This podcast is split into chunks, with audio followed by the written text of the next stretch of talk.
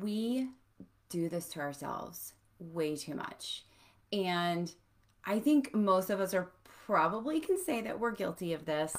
Um, so you're not alone, but it's like, why do we do this to ourselves, right? So I obviously, if you need to market your business, if you need to grow a business, if you need to run ads, I'm always going to tell you to hire the expert, right?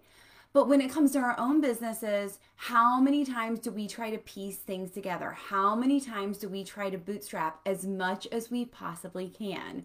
I went live about this the other day and I was talking about how it just helped my business so much and helped my mindset and and helped my stress levels by hiring out the accounting for my business. Like, why did I do this for so long?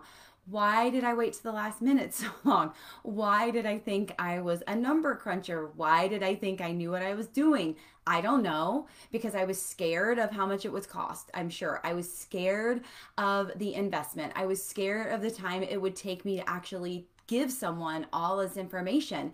And it was mind blowing to me how easy the process was. Yes, it didn't cost, you know, it wasn't like cheap, but it is worth the investment because it is not my zone of genius, right? Just like we delegate and we hire out things that we, you know, I can schedule content all day long, but that is not my zone of genius. That is not creative.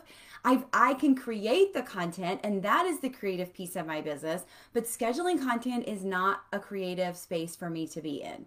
It is mundane, it's re- you know, it's repetitive and I don't need to be scheduling content. That can be handed off to an assistant. So, where are you struggling that you can't get in your zone of genius because you're too busy doing the tasks that you um, feel like you can't hire out because you don't know the cost. Maybe you're not ready to hire on somebody to do everything for you, but you need direction and maybe you need coaching.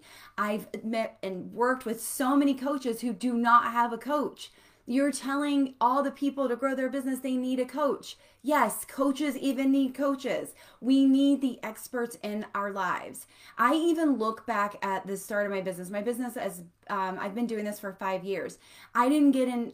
I didn't hire a coach until three and a half years ago.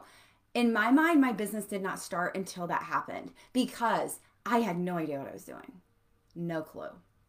Yes, I knew how to run social media. I knew how to do this and that. But until I really started investing in myself, it's almost like I didn't have that degree yet because I, I was clueless. I wasn't doing the right things. I wasn't pouring into myself. I wasn't taking it seriously. I probably was treating it more like a hobby until I started making that invest investment. I love the quote that when you pay for something, you pay attention.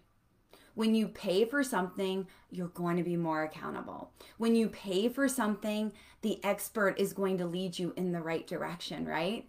So, whatever you are doing to yourself because you feel like you can handle it, take a deep breath and realize this could probably take somebody so much less time it could probably benefit my business so much and I can focus on the money making activities that I know only I can do in my business if I choose to hand this off to somebody else. So, what are you holding back on? What are you afraid to invest in? Drop it in the comments. Let's chat about it. Um, because I'm sure I've been there. Like I said, I waited way too long to hire an accountant. I waited way too long to hire an assistant. I waited way too long to hire a coach. But once I figured it out, I won't go back to that person because that person, um, yeah, she was miserable. That person wasn't excelling. That person wasn't growing. And this person right here, she is. Am I free of mistakes? No. Am I still going to make them? Absolutely. But I'm going to keep failing forward and learning from those old mistakes and maximizing what I have learned so that I don't get back in that situation again.